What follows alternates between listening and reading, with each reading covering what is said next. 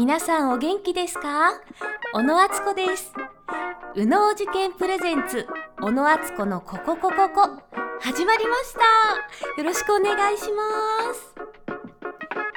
この番組はクリエイティブで体験をデザインする右脳受験株式会社が運営しているポッドキャスト番組です。ラジオが大好きだけど作ったことがほぼないスタッフさんたちと一緒に作っています。皆さんぜひ温かい耳で聞いていただけたらと思います。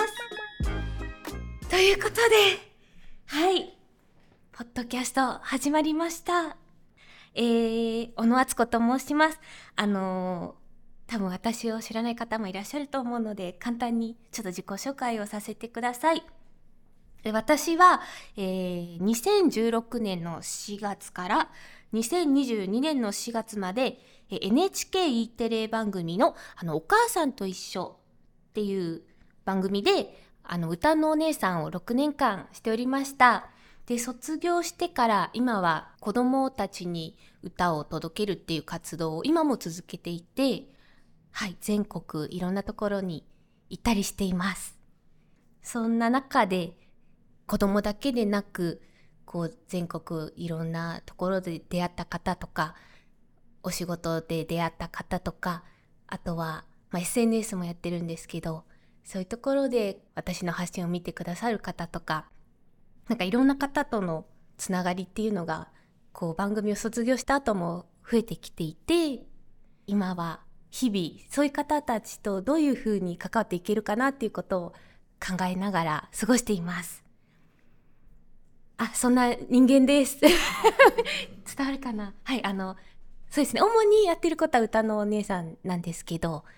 はい、食べることも大好きだし、全国いろんな場所行くことも大好きなので、はい、このポッドキャストをきっかけに、またいろんな出会いがあったらいいなと思います。よろしくお願いします。いや、今の気持ちはもう、ちょっと緊張緊張してるんですけどでもすごいワクワクもしていてはいちょっと待ってどうしよう。順番喋る順番とかね大事だと思うんですけどそう。ポッドキャスト始めた理由いいですか、私あの歌のお姉さんとしてこう子供たちに歌を届けていてで今ももう毎週末土曜日日曜日祝日、まあ、それ以外でも行ける時に、まあ、地方のいろんな場所だったりあと、まあ、保育園とか学校とかにコンサートに行くんですけどそうですねあのもう卒業して今2年目なんですけど子供に歌を届けるっていうことをやっていく中でその本当全国いろんな場所で、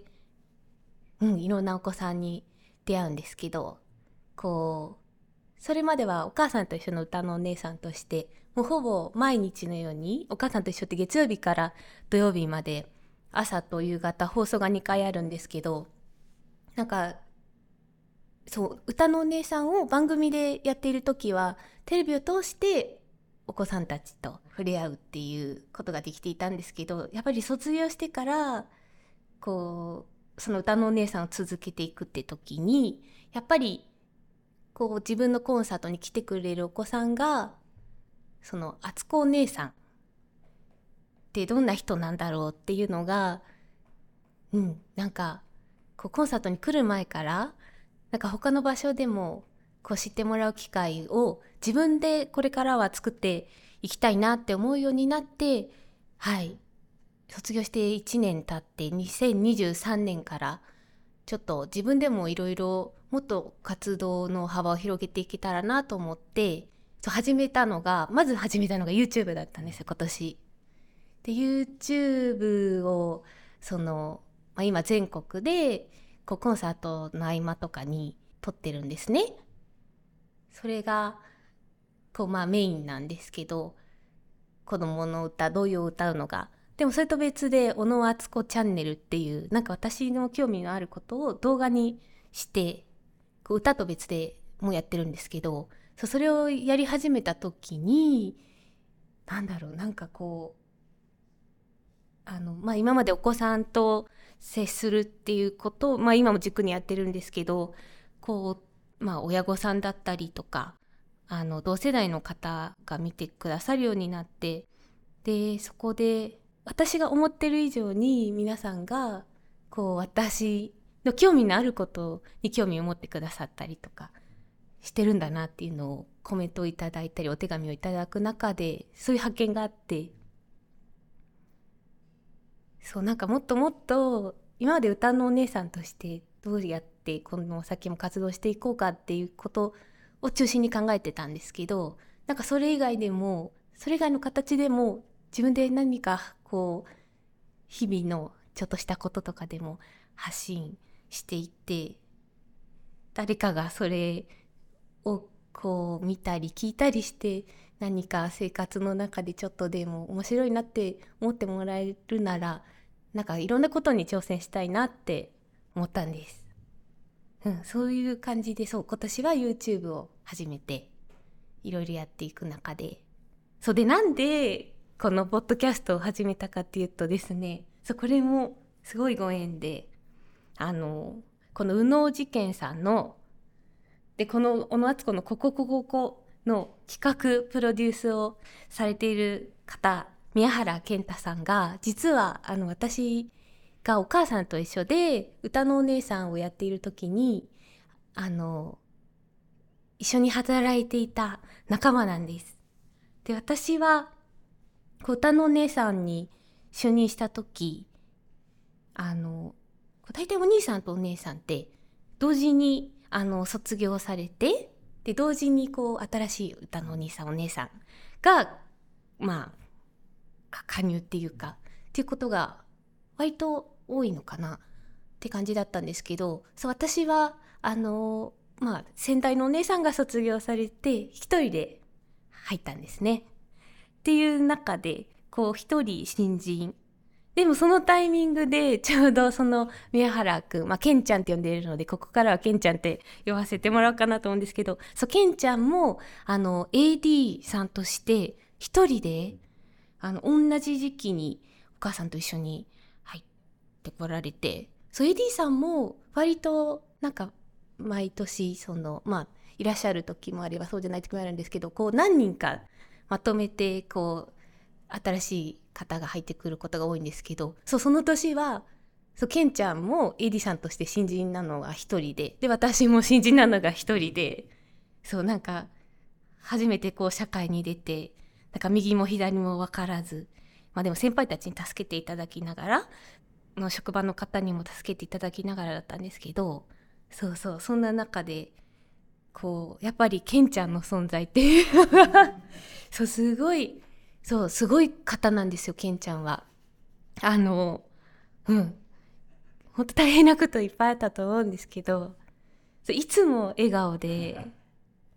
ねそうすごいこう爽やかに汗を流されていて私はケンちゃんの姿を見て私もケンちゃんのようにどんな時もあのもうポジティブにポジティブに頑張っていこうって励まされていたんですけどね。そういやもうありがとうございますそうそんなケンちゃんがですねとは一緒にこう地方のロケ行ったりとか特番撮ったり、ね、いろんな思い出あったんですけどケンちゃんはその就職されてからね2年くらいですかねであの転職されることになって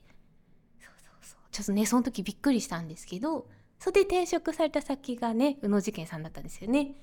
うん、なんかすごくそうクリエイティブな方でケンちゃんは。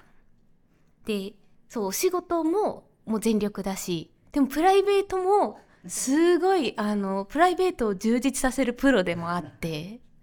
そう私そのケンちゃんがあの転職されてからもう結構プライベートでみんなで遊ぶ機会っていうのはたくさんあってそうそのたんびにねケンちゃんいつもなんかレク隊長みたいな感じであのそう私たちの知らないことをすごく知っていてねあのかき氷私かき氷をかき氷屋さんで初めて食べたのもケンちゃんが連れてってくれたし あと花火屋さんっていう花火しか売ってない花火の専門店があるっていうのもケンちゃんに教えてもらったし でなんかおすすめのコーヒーとかそういろんなことをね教えてくれるのがケンちゃんでした。ちょっと私だんだん話がもう一人って難しいねそうそんなケンちゃんそうあの卒業してからもすごい私のこと気にかけてくれていてそうそうなんかいつかこうお仕事ご一緒できたらいいですねってことも言ってくれてたんですけど悩みとかも聞いてくれてえちょっとあの私がすごく心に残ってる話してもいいですか？私なんかあのお母さんと一緒卒業してからも、まあ、歌のお姉さんとしてこう活動していくって決めてからそうなんかちょっと最初の頃悩んでたことがあってこうそれはあのオンとオフ仕事のオンとオフのつけ方ってどうしたらいいんだろうってくらいまあでも私多分仕事が趣味なのかなってくらいお仕事大好きでだからずっとあの、まあ、仕事のこと考えてられるんですけどこう卒業してからフリーになってからもうなんか無限なんですね。なんだろう。こう自分が考えたことひらめいたことっていうのを、まあ、努力次第でですけど形にできるお仕事であるのでそうもうずっとお仕事のことをもう楽しくなって考えててでもだんだんだんだんこうオフのつけ方オンオフのつけ方が分かんなくなっちゃった時期があってそそんな時にこうケンちゃんに会った時にそうオンとオフってどうやってつければいいんだろうってケンちゃんはいつももうお仕事もあのプライベートも全力で楽しんでるからそうケンちゃんはどうやってつけてるのって聞いたらそうケンちゃんはあのオンオフをあえて別に線引きしてないっていうかこうつけてないんですっていうことを言っていてでそこからあそっかなんか考え方としてそういう考えになればなんかその悩みなくなればあ別になんか意識しなくてもあいいんだってちょっとこう気持ちが軽くなってそうそう。なんでその時こうオンとオフとこう区別しなきゃってちょっと自分がそれにとらわれちゃってたんだろうってちょっとね今思うとあれなんですけど。そうそう。なんかそういうこう自分になかった考えとかを教えてくれたりとかね。そうケンちゃんはしてくれる人で。そうでありがとうございます。で今回ねポッドキャストもそうケンちゃんはいつもいろんなことにアンテナ張ってるからね、ラジオとかねポッドキャストとかも好きでそうなんかこんな番組面白いですよとか会うたびに教えてくれるんですけどそう私もそうですねその歌のお姉さんお母さんと一緒の歌のお姉さん卒業してから結構生活がイレギュラーになってなんか割とこう番組時代はもう曜日で自分の中のスケジュールだったりルーティンっていうのが決まってたんですけど今、まあ、毎日本当イレギュラーな不規則な生活をしているのでなんかそんな中でこう新しい生活環境の中でこう自分が楽しめること。なんだろう。なんかだんだん今曜日感覚とか時間の感覚もなくて。ってところでこうちょっとなんか息抜きっていうか、まあ、テレビもそうなんですけどテレビに変わる何かこうインプットしたい時のそうにぴったりなのがあポッドキャストとかラジオだったんだっていうのを教えてくれたのがケンちゃんでした。で私そうよくあのホテルとかでまあ荷ほどきしたりとか寝る前の準備してる時もそうラジオとかポッドキャスト聞くようになって、うん、で中でそうこういう形で自分がその時感じていることとかを言葉にしたりとかあとはいつも応援してくださってるメッセージくださる方に、まあ、今までは SNS でこう文章としてお返ししたりすることはあったんですけどそれをこう声でお返しするとまたどうなるのかなとかそうそういうのにも興味があったのでそう今回こう声をかけていただけて本当に嬉しいです。どんな番組にしたいかそうですね。あのこの小野敦子の「こここここ」に関わってくださっているスタッフの皆さん。ちょっとまだね私お会いするの2回目なんですけどあの面白そうな方がいっぱいいらっしゃるなっていう。今までこ自分の環境の中にはいらっしゃらなかったようなタイプのあのクリエイティブなはいすごく絶対面白いですよね。なんかそんな匂いがするんですよ。そうなんか皆さん多分うちにこう秘めてる熱いものがあると思うのであの皆さんと一緒にスタッフの皆さんと一緒にでこう聞いてくださっている皆さんと一緒にこうどんどんどんどん追求して楽しい時間っていうのをここで作っていけたらいいなってはいもう今ワクワクしてます。ねあオープニング長いよって今カンペが出ました。本当ですよね。もう皆さんありがとうございました。みたいなねくらいの尺喋ってますよね。私ね終わっちゃいますよね。やだ。はい。はいということでそれでは記念すべき第1回目。はいここからですよ。ここからですよ皆さん。始めていきましょう小野敦子のここここ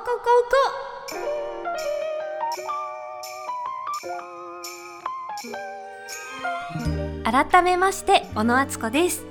右脳事件プレゼンツ小野敦子のこここここよろしくお願いします。この番組は誰かと一緒から一人の大人として生きていくことになった私小野敦子の今を一人で語っていくポッドキャスト番組です。はい、ということで、小野敦子のこここここ。あのー、ツイッターって言わないんだ今。X、X で、あのー、ね、12月11日にポッドキャスト始めますっていう告知をしてから、その、タイトルね、あの、発表するまでいろんな段階やりましたけど、ね、こここここ。これ、あの、予想当たったよって方、いらっしゃいましたでしょうか？ね、あのいろんなこうタイトルをねあの皆さん考えてくださってねそうその中でこの「こここここ」に決まったんですけれどもねこの「こここここ」っていうのはねあのこう「こ」がいっぱい集まってポッドキャスト聞いてる時って割とねこう一人のこう皆さんほっとしてる時間とかが多いんじゃないかなって思うんですけどこうそういう子がね集まって、まあ、楽しい時間にしていけたらいいなとか一人の時間をね楽しむこうコツみたいなのをみんなでシェアしていこうみたいなことですよねっていう意味がねこうこここここに詰まっております。と言いながらあの私はいちょっとオープニングでも言ったんですけどそうちょっとイレギュラー生活始まって1年半。あの一人になったはずなんですけどちょっとね一人時間の過ごし方っていうのが今瞑想して分かんなくなっちゃってきててっていうのもそう本当に逆に今本当にいろんな方にこうありがたいことにね日々囲まれて生活していてそう地方行ってもマネージャーさんだったりメイクさんと一緒にご飯食べてその後もファミレスに行ってメイクさんとパフェ食べたりとか。ほんと一人になる時間っていうのがまあそうねあのホテルに戻った時とか。でそうお休みの日とかもなんかちょっとね家族に会いたくなっちゃったりして家帰ったりとか。そうなんだろうイレギュラーになってからこうルーティンがなくなってから一人の楽しみ方っていうのがそうなんかこうあのうん。ちょっとねどうどうしていったらいいのかなっていうそう人といるのが好きなんですよ私。人といるの大好きなんです。皆さんもまあそうじゃない方もいるかもしれないけどねそうですよね。でもでもやっぱり一人の時間も楽しいんですけどそうね。こうどう充実まあ充実させよう充実させようと思うからそれがプレッシャーになっているのかな。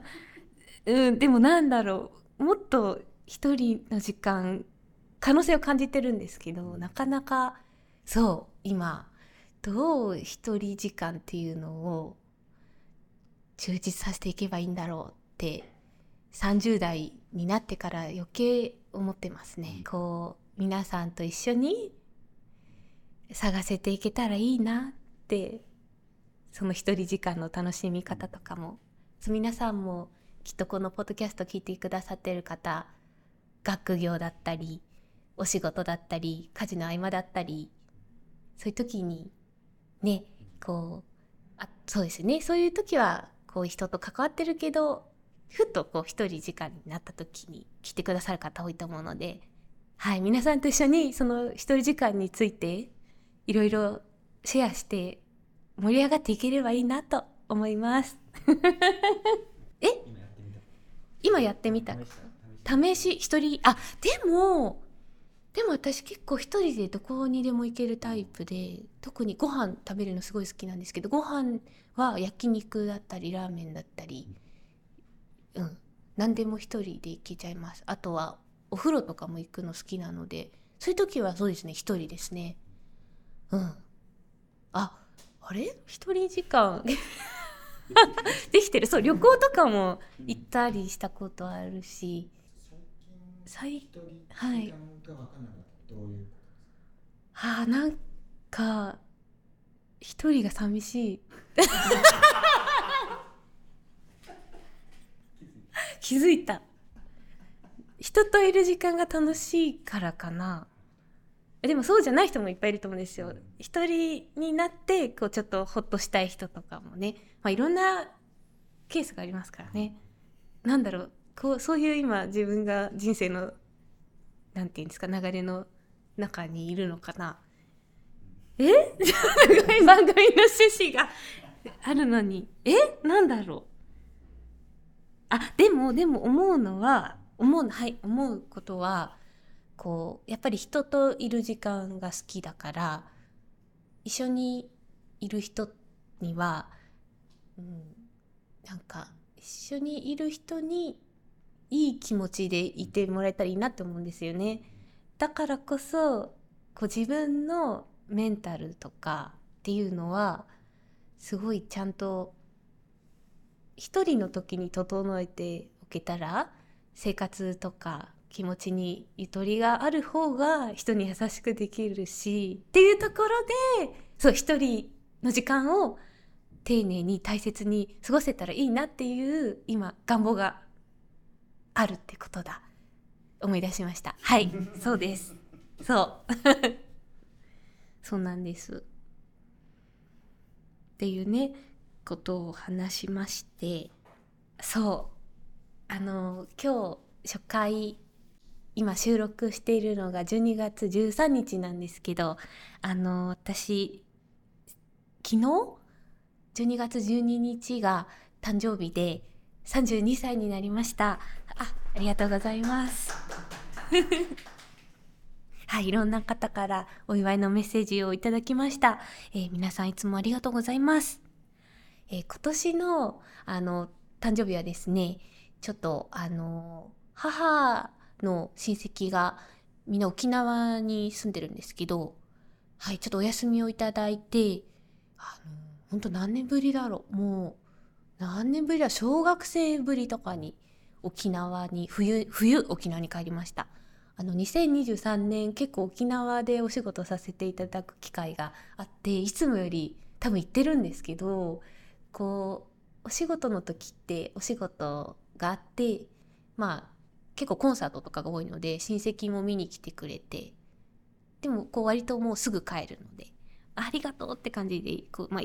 本当まあ一日とか一瞬あってバイバイって感じだったのでちょっとお仕事以外で時間をとってあの親戚に会いたいなと思って数日行ってきたんですけど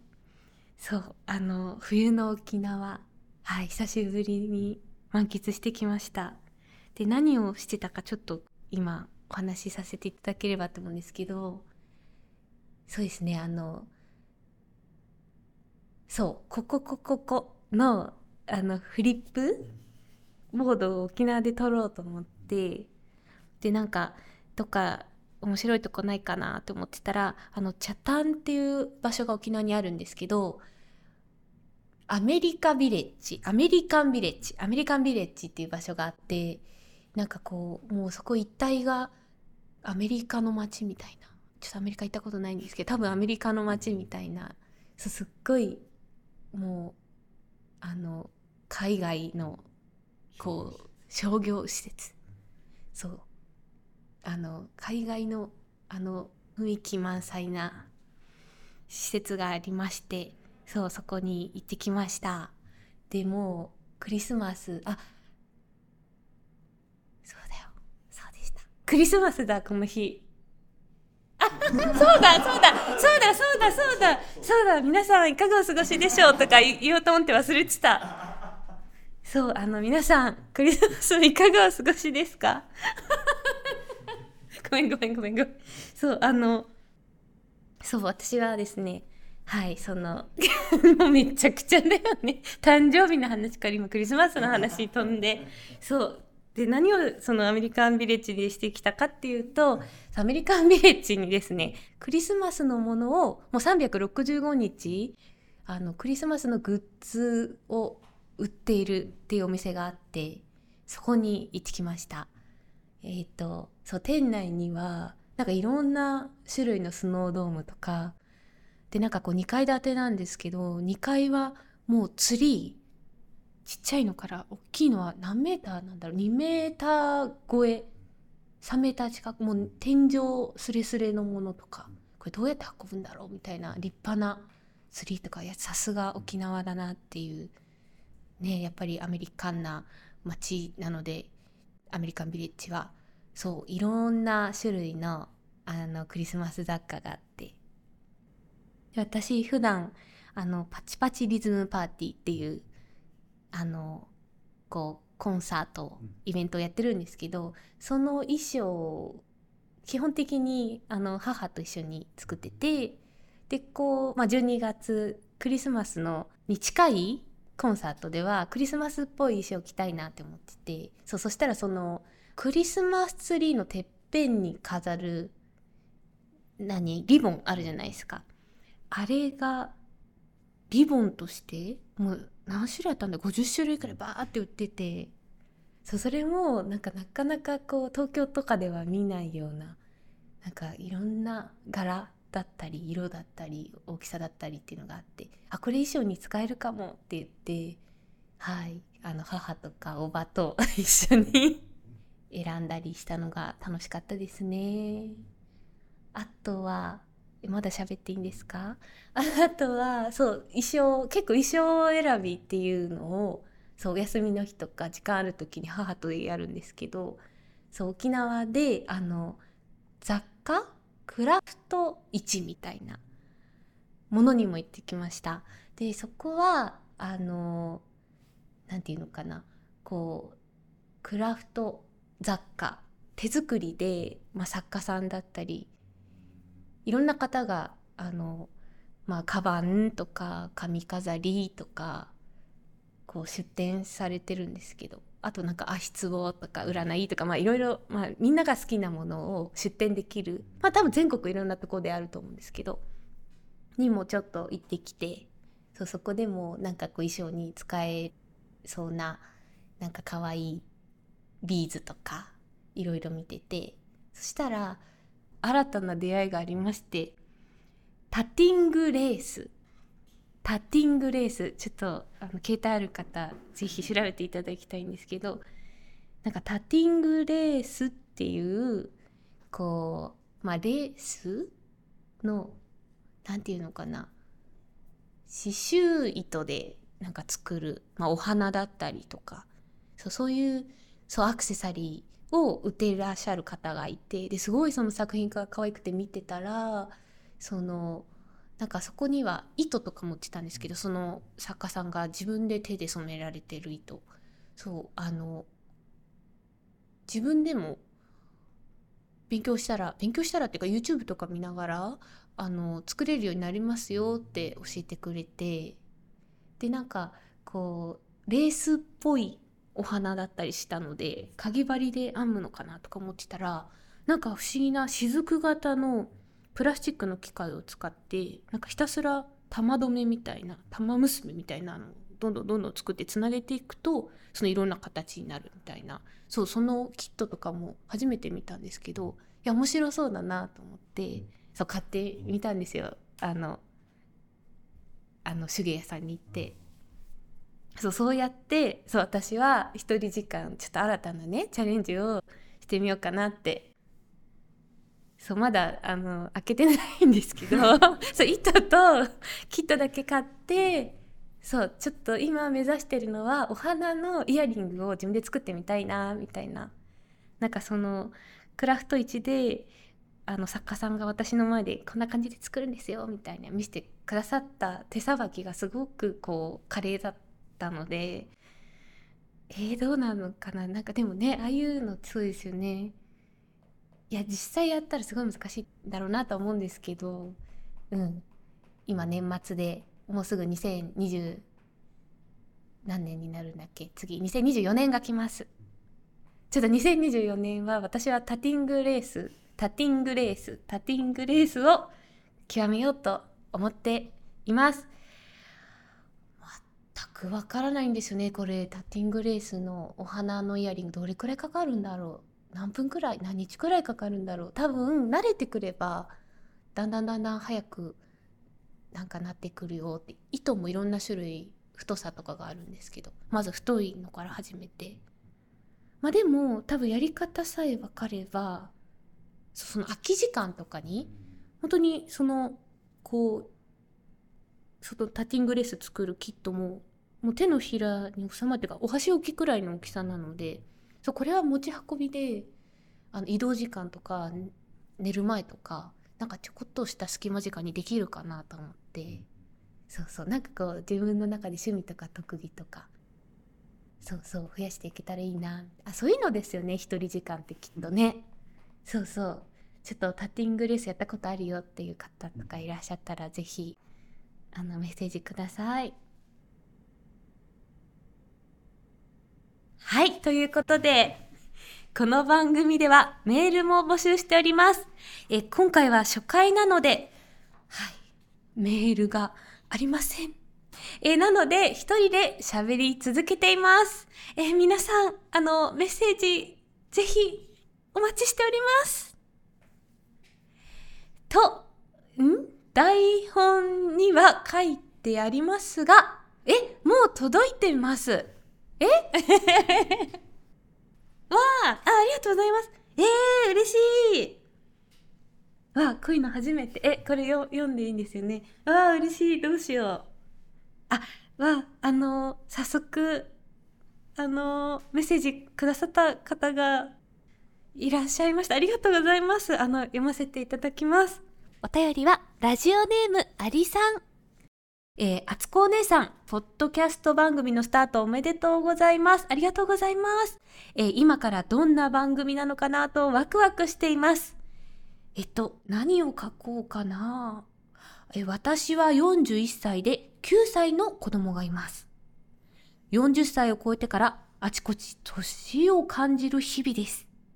なるべく散歩をしたり、漢方や薬膳とか調べたり、健康を意識しています。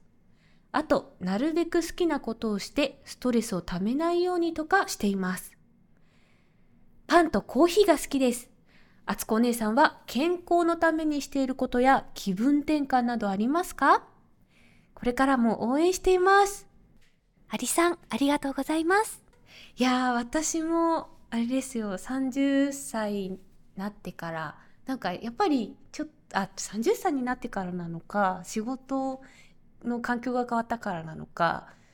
なんか日々こう体調だったり変化を感じることあります。でもねこうお散歩されたりそう漢方薬膳私もいろいろ調べたり試したりしてるんですけどは嬉しい。趣味？趣味ですよね。えー、パンコーヒー。私もパンコーヒー大好きだしそう散歩もそう散歩いいですよね。散歩ってどこに行ってもできるしまあ、時間も、まあ、夜遅いとちょっとねみんな心配されちゃうんですけどでも私結構そういつでも時間があったら散歩して気分転換します。この間も6時間散歩したかな。なんかそうあのこう、まあ、電車乗ったら1時間半くらいで帰れるところだったんですけどちょっと歩いてみようかなと思ってお買い物して歩いてで途中で、まあ、夕飯カレー食べて歩いてみたいな。そう好きです歩くの。気分転換になりますね。あとはあとお風呂。ちょっと最近寒くなってからお風呂入る時間もすごい、うん、気持ちがなんか柔らかくなりますね。で、まあ、大きいお風呂行くの好きなんですけどけない時は入浴剤いろいろまあいろんな香りだったり色だったりあとなんかこう成分だったりとかあるじゃないですか。そうそういうの試したりとか気分転換。あとねこんな喋っていい？あとねあれも好きです。あの温活みたいなことしてて、まあ、結構冷え性だからっていうのもあるんですけどあったかグッズを今すごい探しててあの足首ウォーマーを買いましたなんか寝る時靴下脱いだ方がいいよって教えてもらってからそうでも寝る時も足冷えるからどうしようと思ってたんですけど、まあ、靴下だけ脱いででも足首ウォーマーっていうのはあの足につけたまま寝るとなんかすごいポカポカするしあとなんか耳に貼るカイロをいただいたんですけどそれなんかこう耳って結構ツボがたくさんあるから触ったりするといいっていうじゃないですか。で時間の時私耳触るんですけどそう耳つぼ耳つぼっていうか耳用の回路とか貼ったりして耳温めたりとか、うん、なんかこう体温めるとふわーって一回力抜けて気持ちがシャキッとします。はいそんな感じです。ありがとうございます。はいそしてあえまだあるんですか？嬉しい。ありがとうございます。えラジオネームお魚好きのナナさん。わあ、お魚好き。私も好きです。ありがとうございます。えー、あつこお姉さん、ポッドキャストスタートおめでとうございます。えー、これからどんな番組が出来上がるのか楽しみです。えー、早速ですが、あつこお姉さんに質問があります。私は歌のお姉さんを目指している中学生です。中学生の方だったんですね。声楽の先生にレッスンをしていただき、最近はクラシックをたくさん練習しています。歌のお姉さんになるためにこんな練習や経験がきっと役に立つよということはありますか？もしあったら教えてください。これからも応援しています。あ、ナナさんありがとうございます。えー、歌のお姉さんになるためにこんな練習や経験が役に立つ。そうですね。あのー、こうね、実際歌のお姉さんを経験させていただいてだから思うことっていうのはうんそうね。私はあの歌の姉さんになる前に学生時代児童館でアルバイトをしていてでそこであのお子さんだったり親御さんと接する機会とかもあったんですけどこう、まあ、イベントの時とかイベントのシーズンとかにあのお子さん親御さんの前でコンサートをさせていただく機会もあってうん。ねそのなんか音大で声楽っていうと割とこうクラシックってあんまりこう子供向きというよりはなんかオペラとかそういうなんだろう、うん、大人がの方がこう大人向きの歌が多いと思うんですけどそうだから実際そのそういう場でお子さんたちの前で歌を歌わせていただく機会っていうのはやっぱりそうですねお子さんの前で歌える機会があるってその子供に歌を届ける方たちそういう職業をされてる方にとっては、生でその対象の方に、うん、歌を届けるっていうのが一番勉強になると思います。感じることもたくさんあると思うし。ね、もう練習とかももちろん、ね、すごいきっともう中学生って今いらっしゃるけどね今からこうそれだけこう夢があって練習されてるって本当素晴らしいと思うのでなんか機会があったら人の前とかそれこそお子さんの前で、ね、歌う機会があったらいいんじゃないかなって、うん、身の回りとかにもしちっちゃい子さんがいたらねコンサートとかじゃなくても誰かこう目の前にして一人でもね、うん、歌を歌うってすごく生きると思います。経験として。はい。頑張ってください。ありがとうございます。はい。皆さんメールありがとうございます。えー、私、小野敦子に聞いてみたいこと、今気になって仕方のないこと、えー、この番組の感想など、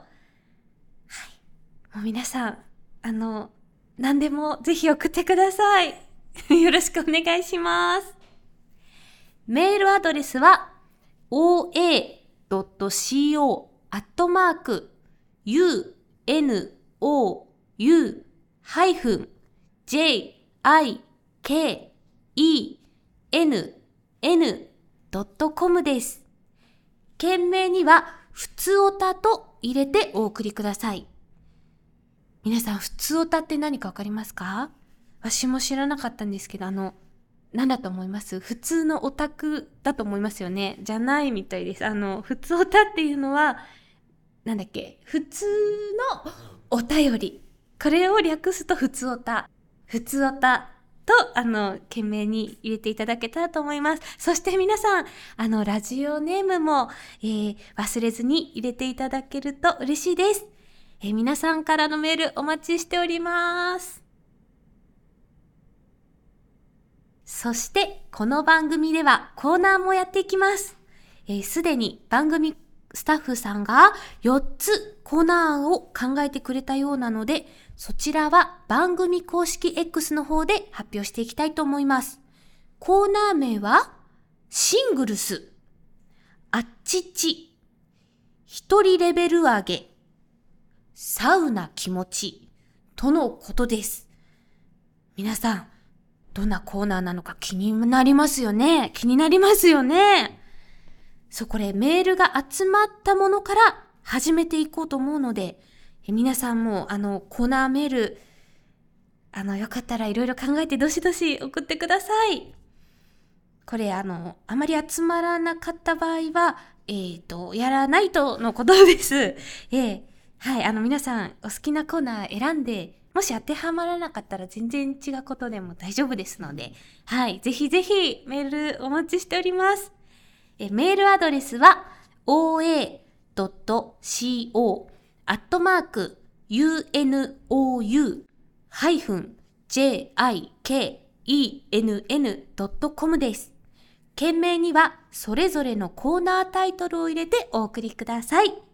ラジオネームも忘れずに、あ、この件名には、なるほど、タイトルを入れるんですね。で、普通のお便りは、普通おた。なるほどです。ありがとうございます。はい。皆さんからのコーナーメールも楽しみにしています。そして、いいですか？私からもちょっと募集して。いいですか？いいですか？勝手にすいません。はい。あの、今日クリスマスですよね。で、ちょっと次回が、あの、2024年になるんです。あの、2回目の配信が。で、1月なので、ちょっとですねあの皆さんに私からも聞いてみたいことがあってあの2024年挑戦してみたいこと皆さんあのぜひあったら教えてくださいそちらもすいません勝手にお待ちしております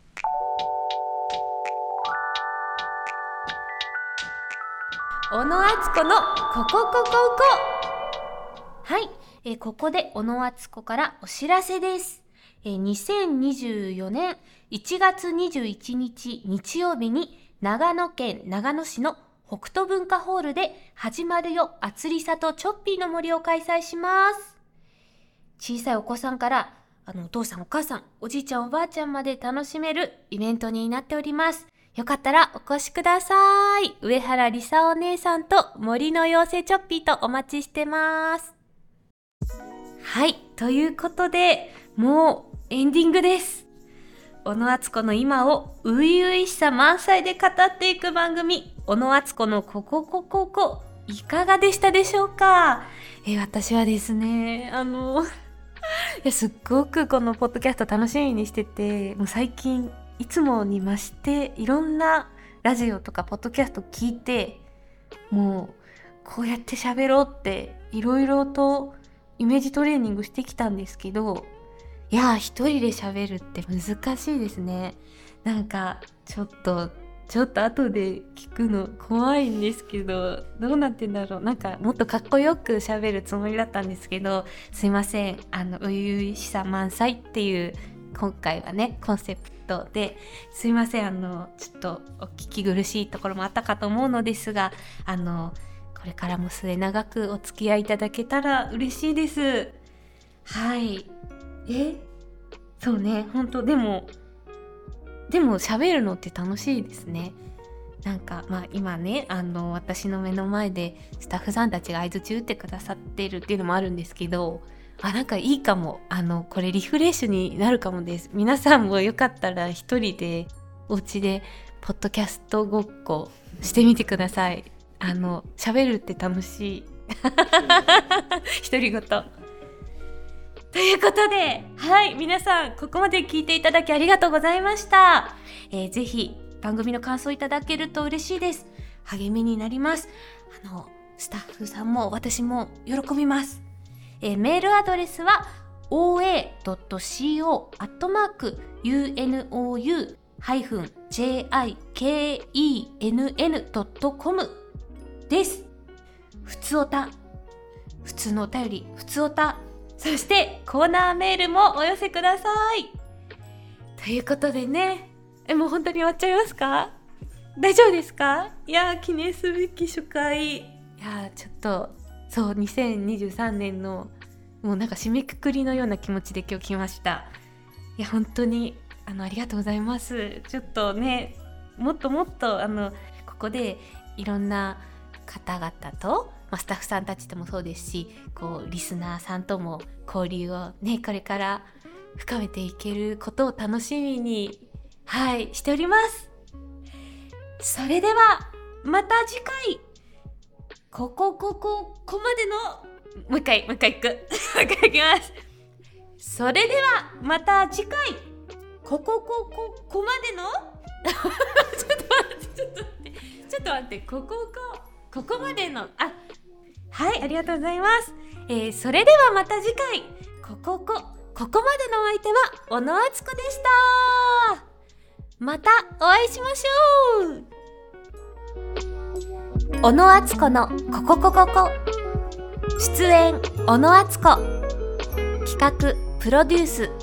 宮原健太金葉瑞希ディレクター飯田漠。中村ひな子竹直樹。構成宮原健太。ミキサー越田健二。制作右脳事件株式会社。